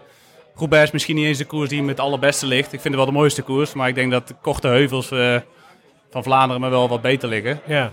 En ja, daarvoor moet je gewoon betere ja, het herstelvermogen krijgen na de klimmen. En het duurvermogen Ja. van Roubaix is natuurlijk ook belangrijk. En ook in de, de rest van de klassiekers. Dus duurvermogen moet je natuurlijk eh, uitbouwen. Ja. En ook de, de top, ja, de piekinspanningen van, eh van Kasseien-klim moet je, moet je natuurlijk beter worden om, om ja, beter voorin te zitten. Ja. Het is ook een soort, eh, zeker bij Roubaix volgens mij, dat je soort, eh, is ook gewoon de taaiheid die met leeftijd komt. Toch? Het is Ja. gewoon heel veel jaren koerservaring en zo. Dus weer bij Roubaix en Vlaanderen ook, zie je eigenlijk ook dat bijna altijd oudere renners beter zijn Mhm. dan, eh, dan de echte jonkies. Je hebt Ja, wel eens dat- uitzonderingen en zo, maar Dat hoor je wel, ja. Van de taaiheid van, eh, van de oude. Ja.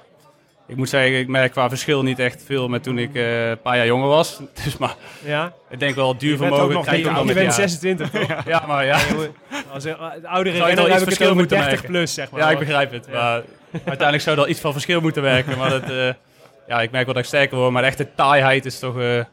ja, ik weet niet. Ik weet niet of het echt bestaat. Maar ik denk gewoon de inhoud dat, het, dat je beter wordt. Ja. En ja, als je, als je ouder bent heb je al veel meer kilometers in de benen. En ook gewoon veel meer eh, lange trainingen. Alles bij elkaar. Dus Ja. dan ben je waarschijnlijk gewoon... eh, heb je grotere inhoud. En sowieso, als je over nadenkt van, eh, je, bent, je bent al, nou ja, je bent al een tijdje prof en zo. Wa- Wat zijn dan de, wat, wat zijn zeg maar de dingen waar je zeg maar echt actief aan werkt om nu beter, beter in te worden dan je, dan je was?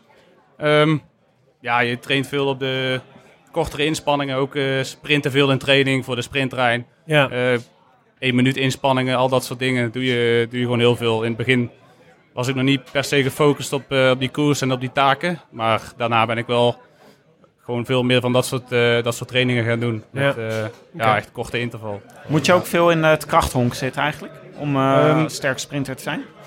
Ja, voor de pure sprinter wel, denk ik. Maar ik, eh, ja, mij beviel dat niet zo goed. Ik, ik heb een tijdje, tijd wel veel, wat meer, een stuk meer krachttraining gedaan. En tijd, daarna ben ik ervan afgestapt, omdat ik gewoon heel veel, ja, heel lang spier, spierpijn had. Het was eh, altijd de training daarna, moest, de dag daarna moet ik dat tempo duur eh, blokje doen, wat normaal wel prima moet voelen.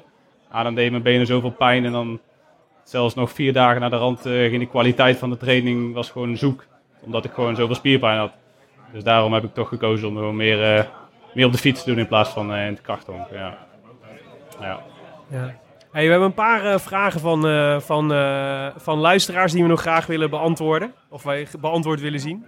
Ehm, de eerste is van Tidian, Tidian. Die vraagt, hoe is eh, ehm, Timo's vriendschap met Groenewegen buiten de koers? Ehm, ja, je spreekt elkaar wel via WhatsApp.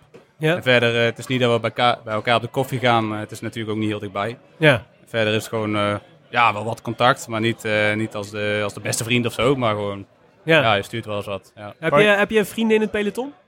Vrienden, ja, ja, tuurlijk wel.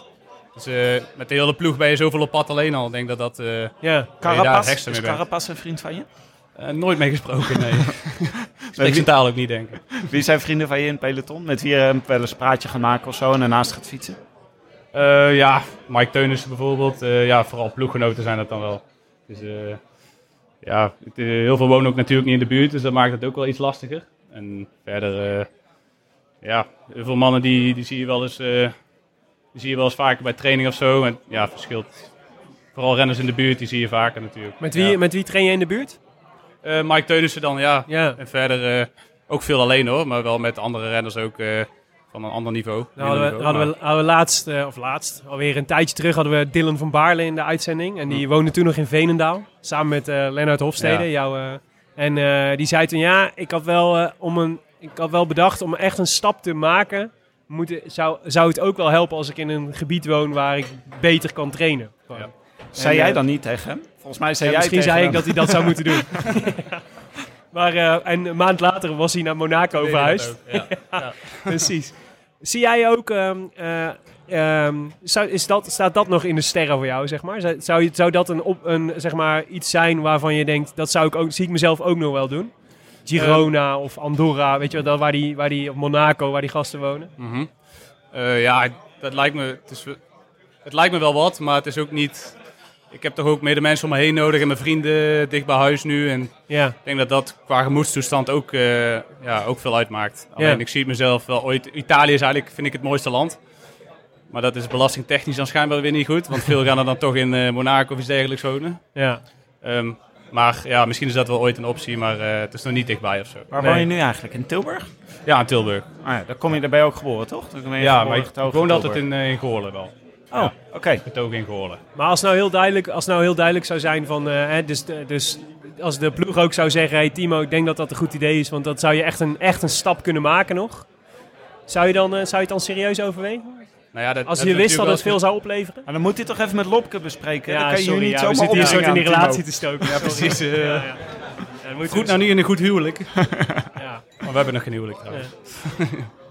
Ehm, Wilco Horsman vraagt, hoeveel weken voorbereiding gaat er zitten in het rijden van een grote ronde? Misschien kunnen we hem iets breder trekken. Hoe bereid je je voor op een grote ronde? Dus jij gaat nu de, naar de Vuelta toe. Mhm. Dan eh, heb je daar natuurlijk een beeld bij van, wat, hoe, hoe ziet dat eruit? Wat, ga, je- wat moet je daarvoor doen? Ja, uiteindelijk echt puur voor die... Voor, eh, als je bijvoorbeeld de Tour rijdt, ga je allemaal op hoogte. En dat begint natuurlijk al wel eh, een hoop weken van tevoren. Maar uiteindelijk hou je er met alles gewoon rekening mee al het begin van het seizoen. En ook met de trainingen. Dat je, ja, dat je die grote ronde gaat rijden. Dus ja, dat begint eigenlijk al in de winter ervoor. Ja, En ja, jij denkt er natuurlijk veel aan, omdat dat natuurlijk een eh, groot doel is voor je. En ja, daarna ga je paar weken van tevoren rijden voorbereidingskoers. En ja, hoogtestage? voor de Vuelta, ja, ik ben vorig jaar voor de Tour eh, op hoogste stage geweest, maar toen, dat beviel mij niet super. Nee? Ik had heel veel last van mijn longen en ik, ik was niet Ja, dat vooruit te branden. Niet, niet elke renner reageert daar goed op. Nee, nee. Ja, toen hebben we dat geprobeerd en eh, goh, in de training ging ik zo stuk. Met, eh, ja, met, al met 300 watt rijden, hijgde ik, zat ik te hijgen alsof ik eh 600 watt reed, zeg maar. Ja, Het was gewoon ja, iets in mij dat, eh, dat er niet heel goed op reageerde. ja. Oh ja. Dus dit jaar hadden we al besloten om dat nu niet te doen. Ehm, ja, voor de Tour gaan ze wel op hoogte, dus dat begint natuurlijk al weken van tevoren. Dan, Ja, ja. En voor de Vuelta zou je dat dus ook niet, dat is ook niet per se nodig. Gewoon goede koersen rijden van tevoren en de hardheid opdoen. Ja, ja, Ja. veel koersen rijden. Ja, Oké, trainingskampen natuurlijk. Oké. Hey, ehm, we hadden een vraag van Rob Viveen. Die eh, vraagt, wat wordt je doel eh, voor deze zomer en dit najaar? Nou ja, de Vuelta dus sowieso. Ja, En ja. Zwitserland zit daarvoor. Ja, ja, niet per se een doel. Ik wil wel goed zijn natuurlijk, maar dat is al zo dichtbij dat het, eh, Ja, dat het eh, vooral is om sterker te worden en gewoon mijn taak te doen. Ja. ja. En daarna is de Vuelta wel het grootste doel, denk ik. En het NK, Ja, dachten wij nog. ja, ja. Ik, ja, dat is ook al wel vrij dichtbij. Ja, Deze voorbereiding is natuurlijk niet echt ideaal, maar het NK is wel altijd iets waar, je, waar ik heel veel zin in heb en waar ik ook, eh, ja, wat toch nou ook ja en, is. en eh, volgens mij dit jaar niet kansloos bent, toch? met eh, en het parcours en de hoeveelheid afzeggingen die, er, die, die ook Ja, best belangrijk Nou, zijn. dat is echt lullig om te zeggen. meedoet. Van de Poel doet niet mee en, eh en eh, Groenewegen doet niet mee. Nou, dan heb je de twee beste sprinters van Nederland heb je gehad. Wie heb je dan nog? Sinkeldam? Nou, die moet je kunnen hebben, toch? Weet ik niet hoor. Nee? Kees Jacobsen, Bol, eh, Kees Bol, ja, Kees Bol. Is wel de favoriet misschien. Danny van Poppel. Mike Teuns kun je wel hebben, toch? In één op één sprint. Ehm, in training in de winter meestal wel. Ja. Als het een beetje omhoog liep, in ieder geval wel. Ja, verder weet ik het niet. Maar eh, misschien En- is nu, eh, was ik toen al te vroeg in vorm qua sprint. ja. Maar ga je het wel rijden, NK? Als je het... eh, als je... Ja, ja, Ja. heel graag. Ja. En de Canadese klassiekers. Dit, dit jaar Ja, dat- heb je ze ook weer met een roze pennetje omcirkeld in je agenda. ja, maar de Vuelta gaat dat niet lukken. Dus dan, eh, ja. Sle- Slechte Ah. combi. Dus ja, de combi is wel... eh, combi Oh, dat is jammer. Jammer, ja. China wel? Ik wel naar China, ja. Het wordt wel, In eh, alle, en trouwens in alle, eh, dus wij, Tim ging, zei net al, we gaan, moeten altijd door het stof, omdat we, wij hebben natuurlijk echt de periode meegemaakt dat eh, jullie ploeg echt, echt niet goed was. Hè? Dat er ook geen, eh, dat, dat is eigenlijk dat we, nou ja, eh, zeg maar het succes nu, dat, dat vinden we heel erg prettig en ook heel mooi. En het is ook echt te gek dat het nu zo goed gaat. Maar een paar jaar geleden zag de wereld natuurlijk voor, eh, voor Lotto Jumbo er heel anders uit. En, ehm, maar wat ik heel fijn vind, en een soort, zeg maar, wat, wat ik heel fijn zou blijven vinden, is dat jullie het Nederlands kampioenschap wel altijd gewoon standaard zelf blijven verpesten voor jezelf.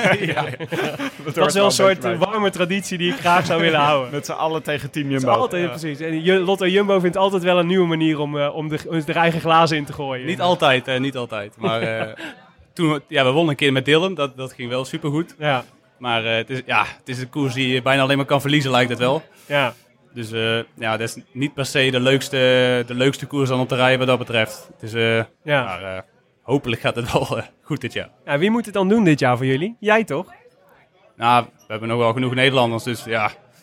Ik denk dat het... eh, Oh, ze, ze wijzen allemaal naar mij, maar Het publiek vindt gewoon dat jij het moet doen. ja, ik wil het doen. Natuurlijk wil ik het doen, maar... eh, Wij zijn nu Ik- gewoon team Timo Rozen. Ik denk Ja, ook ik dat het je goed zou staan, de Nederlands kampioenschap. Hè, denk ik ook wel. Ja, dat is wel een... Ludo Koen had ook Ik ben nog een keer een leuk verhaal. studentenkampioen geweest trouwens, dus ik heb hem wel een Oh, keer je hebt hem al aangehad. Ja, en ja. toen? Dacht je van het kleurt wel bij me? Ja, toen dacht ik, ja, de foto's zagen er wel goed uit, vond ik. Ja. Ja, nou ja. Dat ga ik het doen. We hadden nog een leuke vraag van Ludo Koen. Eh, wij zijn hier natuurlijk omdat morgen de Klim Classic wordt eh, gereden. En het gaat morgen regenen. Dat is heel zwaar voor Willem. Die is namelijk een absolute mooi weerrenner. Eh, maar het, wordt, het weer wordt dus eh, slecht. En eh, Ludo Koen vraagt: hoe pakt Timo op zo'n dag, eh, eh, wat, hoe pakt eh, Timo zo'n dag aan? En heeft hij nog tips op dit vlak voor de deelnemers? Van, gewoon in de regenkoersen dan. Ja, Ehm, ja, ik vind, ik vind in de regenkoersen niet zo erg eigenlijk. Ik doe het best wel graag. Ik denk dat vooral de instelling wel vrij belangrijk is. Met veel renners die, ja, die hebben al verloren voordat ze, voordat ze de bus uitgaan, zeggen we dan. Anton Tolhoek. Ja, houdt hij niet van de regen? Nou ja, die had uh, Luik Bastenaken Luik was hij, naar, was hij af moeten stappen omdat hij eh, niet Dat genoeg kleren aan dat had. hij het koud ja. had. Ja. Ja, misschien had hij er te veel zin in dan. Hij is ook heel, hij is ook al echt klein en eh, weinig vet. hè? Ja, Dat, dat telt natuurlijk ook mee. Ja. Ja, die- het is wel altijd eh één grote uh, modefestijn binnen van wat doe je aan en eh, Ja. ja, wat wordt het. Maar soms maak je er een fout in natuurlijk. Maar dat is ook heel belangrijk wat je aandoet. En in de koers kun je, kun je ook te warm kleden. Als je een training doet zoals een Klim Classic, ja, training of toertocht, eh ja, dan, dan zou ik toch gewoon liever iets meer aan doen. Ik denk dat dat, eh, dat, dat wel de beste tip, tip is. Dan kun je altijd nog uit doen. En je hebt geen haast, denk ik, eh, morgen. Dus dat, ja, doe er gewoon iets te veel aan. Ja. Ik zou het leuk vinden als jullie samen starten. En misschien kan je een klein stukje Willem eh, gewoon uit het wiel rijden. Hij, gewoon hij mag, even... hij mag nog niet fietsen. Ik kan er niet. Oh, je kan nog niet. Oh, ik zit nog jammer. op de tax, ik kan er niet de weg op. Dus ik win sowieso van Timo Rozenborg. Dus dan ben jij wel een van de kanshebbers, Willem. ja, ja, zeker. Ik bedoel, alle druk die jij net Timo hebt opgelegd, wil ik graag ook nog even op jou opleggen voor morgen. Ja. Ik denk niet dat er veel concurrenten zijn, Willem. Ik denk het ook niet. Nou, als ik zo eh, om me heen kijk, alles wat hier nog zit, kan ik wel hebben hoor. Oh, goed. Ja, Hey, eh, we hebben nog een beetje administratie en een voorspelbokaal. Eh, wij hadden de voorspelbokaal voor vandaag. Er werd weer massaal aan meegedaan. Eh, we moesten de, de winnaar van de rit van vandaag voorspellen.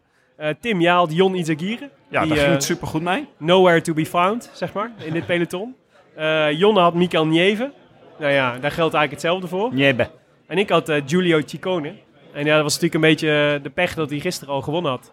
Oh, je bedoelt, anders had je het wel goed gehad. Anders had hij voor vandaag gegaan natuurlijk. Ja, Zo simpel is het. Zeker, Willem. Ehm, hebben we een winnaar van deze week? Oh, we hebben geen winnaar uitgekozen. Die eh, knippen we er later in. ja, precies. we hebben wel groetjes van Bas Verhul, de winnaar van afgelopen zondag. Uh, met dank aan Dario Cataldo, waar hij de enige was die dat voorspeld had. Daar gaan we nu even naar luisteren. Goedenavond heren. Bij deze mijn groetjes aan Laurens ten Dam. Om hem een hart onder de riem te steken en omdat ik zeker weet dat hij naar deze podcast luistert. Ik vind zijn Live Slow Ride Fast podcast uiteraard, net als die van de Rode Lantaarn, fantastisch om naar te luisteren. Graag kom ik dan ook een keertje bij een van de opnames voor hem koken of barbecuen, aangezien dat mijn passie en werk is. Groet Bas Verhul. Uh, en we hebben een tussenstand in de Scorito pool. Uh, ja, daar kunnen we even stil, uh, kort bij stilstaan, maar het is super spannend. Nou, ik zie dat virtueel Roze weer bovenaan staat. Ja, Chris Kwartel. Dat was uh, de winnaar, de, de, de, de, topper van de eerste week. Die dat is in de derde week weer teruggekomen. Ja. Laten we hopen dat dit voor Roglic ook geldt. Ik vind het wel knap, want ik had afgelopen weekend gekeken naar het team van J. Scholten. En die heeft echt alle, alle mannen die bovenaan het klassement staan in zijn team zitten.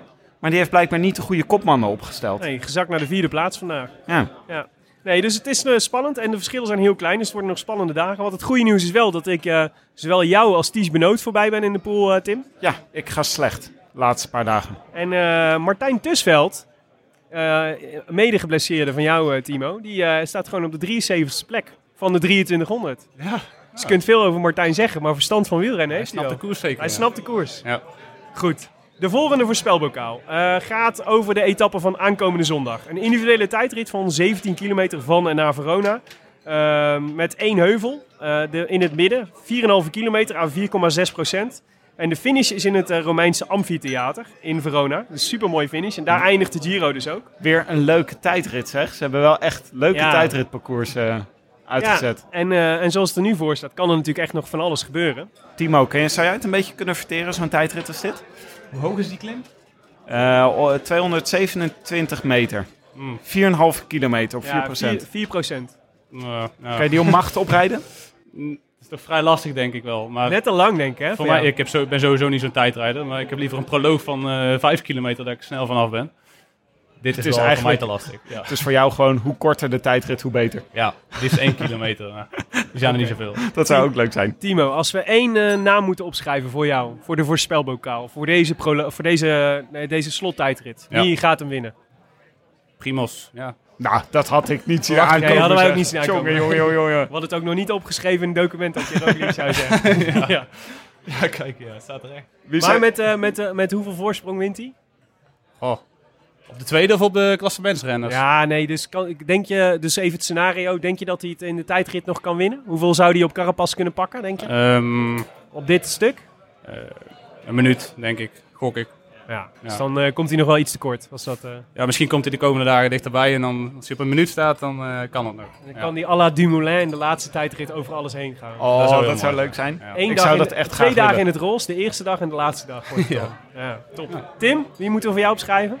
Ja, ik vind het wel moeilijk, want uh, wij zijn natuurlijk altijd een beetje met elkaar aan het concurreren wie het als eerste mag opschrijven. En ik zag dat Kampenaars al vergeven is, dat de andere tijdritspecialist in de koers. Maar ik dacht, dit is eigenlijk wel een tijdrit voor Young Bubbles. Ja. Ik heb hem al een keer eerder opgeschreven en uh, dat, uh, dat heeft me akelig de kop gekost. Maar ik denk gewoon, hij heeft nog wel wat te bewijzen. Hij kan goed tijdrijden. Hij kan ook wel een beetje bergop als het maar niet al te stijl gaat. En dat, daar past deze heuvel wel bij. Dus ik hoop Young Bubbles. Okay. Bingo Bob, zoals jij hem noemde op de weg. ja. nee, ik vind Young Bubbles vind ik de betere bijnaam. Ah. Uh, ik had uh, Kampenaerts opgeschreven, maar omdat dat te makkelijk is natuurlijk, om uh, Victor Kampenaerts te noemen. Ja, het is de laatste tijdrit en hij is de enige die zich heeft kunnen sparen. In nee, je hebt tijd. hem opgeschreven. Daar moet je het bij houden. Nee, maar ik je wil kan zeggen, niet nu nog een andere naam Waarom ik niet Roglic noem, is omdat ik denk dat Roglic een goede kans maakt. Maar ik denk, Roglic heeft drie weken lang iedere dag moeten knallen. En Kampenaerts spaart zichzelf al twee weken voor deze tijdrit. Dus die moet dit gewoon, die, dit is denk ik voor hem. Uh, maar omdat het te makkelijk is, zeg ik, Chad Haga wordt tweede. Dat is Ja. een, dubbele, een dubbele voorspelbokaal. En Jonne draait het om. Die zegt Haga wordt eerste. Wat ik sowieso echt... Bijna, ik word er bijna emotioneel van dat hij zoveel vertrouwen uitspreekt in chat. En, Hij heeft eh, wat te compenseren. hij heeft te compenseren, absoluut. En eh, die zegt Kampenaerts wordt tweede. Dus die heeft precies de andere, de andere, de andere kant. Nou, prachtig Willem. Nou, dit was het voor vandaag. U luisterde naar De Rode Lantaarn, gepresenteerd door favoriete bankzitters Willem Dudok en mijzelf, Tim de Gier. Vandaag met speciale gast Timo Rozen. Dankjewel, leuk dat je er was. Ja, was leuk. Ja. En dankjewel dat jullie er allemaal waren. Met grote dank aan onze sponsors eh, Scorito en Canyon. Tijdens de hele Giro kan je een gratis bikeguard krijgen en gratis verzendkosten als je een nieuwe fiets of frame koopt met de kortingscode RLT Giro Ja, bij Canyon, hè? Bij Canyon. Misschien ook iets voor eh, Anton. Tolhoek. Ja, om Die een eh, Canyon de te Giro-rit bestellen. uitgereden op een... En het beviel hem volgens mij prima. Ja, nou ja, misschien eh, als hij dit hoort, eh, misschien wil hij Canyon bestellen met de kortingscode RLT Giro. Misschien kun jij het hem even appen, Timo. Nou, Ja, zou ik eh, doen. ja. Zou ik doen. De Rode Lantaarn wordt verder mede mogelijk gemaakt door Dag en Nacht Media en Het is Koers.nl, de wielerblog van Nederland en Vlaanderen. Wij danken hen voor de steun op vele fronten en in het bijzonder Maarten Visser, Bastiaan Gaillard, Leon Geuyen en notaris Bas van Eyck. Tevens gediplomeerd brandweerman in Maden. Oh, daar zijn we heel dichtbij. Ik voel me heel veilig hier. Heel dichtbij. We zitten in Maastricht. Nou ja, goed. in de buurt, in de buurt. Het is gewoon het, zeg maar buiten het groene hart. Dat is voor Tim al eh, Maar dichtbij. ik denk dat Bas zou uitdrukken als hier iets in de fik Als- zou ja, vliegen. ja, dat is waar. Is er nog een nieuwtje van hem? Eh, nee, ja, Bas zit nog steeds in Frankrijk. Die is daar lekker aan het fietsen. Maar er, was wel, eh, er is wel iets gebeurd. Zaterdag 25 mei om kwart over elf werd het brandweerteam gealarmeerd voor een buitenbrand aan de Hoogrijde in Maden. Daar waren, werden meerdere brandjes ontdekt na een harde knal, mogelijk door illegaal vuurwerk. Maar het vuur was snel onder controle met dank aan de brandweer in Den Hout.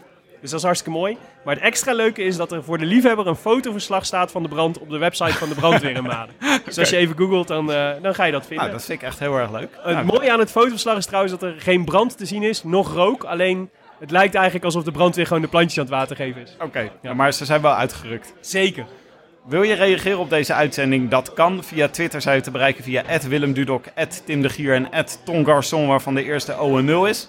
Timo, wat is jouw eh, Twitter-handle? Timo Rozen? Ik zit er niet zoveel op. Ik denk Timo Rozen, ja. Nee, je zit er inderdaad niet zoveel Nee, op. maar wel op nee. Instagram toch? Ja, Insta Instagram is meer mijn ding. Dat is ja. ook Timo Rozen. Ehm, ja, ja. Zoek maar gewoon Timo Rozen, jongens, dan eh, komen jullie er wel. dat komt goed. Mooie foto's. Heb jij dan een soort fotograaf die je volgt om eh, je te fotograferen onderweg? Allemaal zelf. Allemaal, zelf? Ja, of ja, van de koers is wel van eh Cor Vos of iets anders, ja. Ah ja, Maar veel gebruik je foto's in de vrije tijd, die neem ik gewoon in de training neem ik gewoon zelf natuurlijk. ah, prachtig. Mooi. Eh, je kan ons ook mailen. We hebben een e-mailadres, post.derodelantaarnpodcast.nl. We vinden het heel leuk om mails te krijgen. We proberen ze ook allemaal te beantwoorden. En abonneer je op iTunes of laat een reviewtje achter. Of eh, doe dat in elk geval, want dat is leuk. Want dan kunnen andere luisteraars ons ook vinden. Hebben we nog een leuk reviewtje, Willem? Ja, zeker. Eh, vijf sterren van Roytje. Die schrijft, wat een heerlijke aflevering weer van Tim, Willem en Tom Garçon, waarvan de eerste O0 is. Stiekem lachen in een volle trein als Jotto Lumbo weer wordt uitgesproken als Jotto Lumbo. Of tegenwoordig Jumbo Visma. Of was het nou Visma? Nee, het is eh Hare Visma. Elke keer weer een klein vreugdesprongetje als er een aflevering in mijn feed staat. Ga zo door jongens. Vijf sterren van deze jongen. Nou, Nou. Roytje. Dankjewel Roytje. Heel leuk voor Roytje. We naderen het einde van de Giro, Willem. 17 etappes hebben we al achter de rug. En we hebben er nog vier te gaan.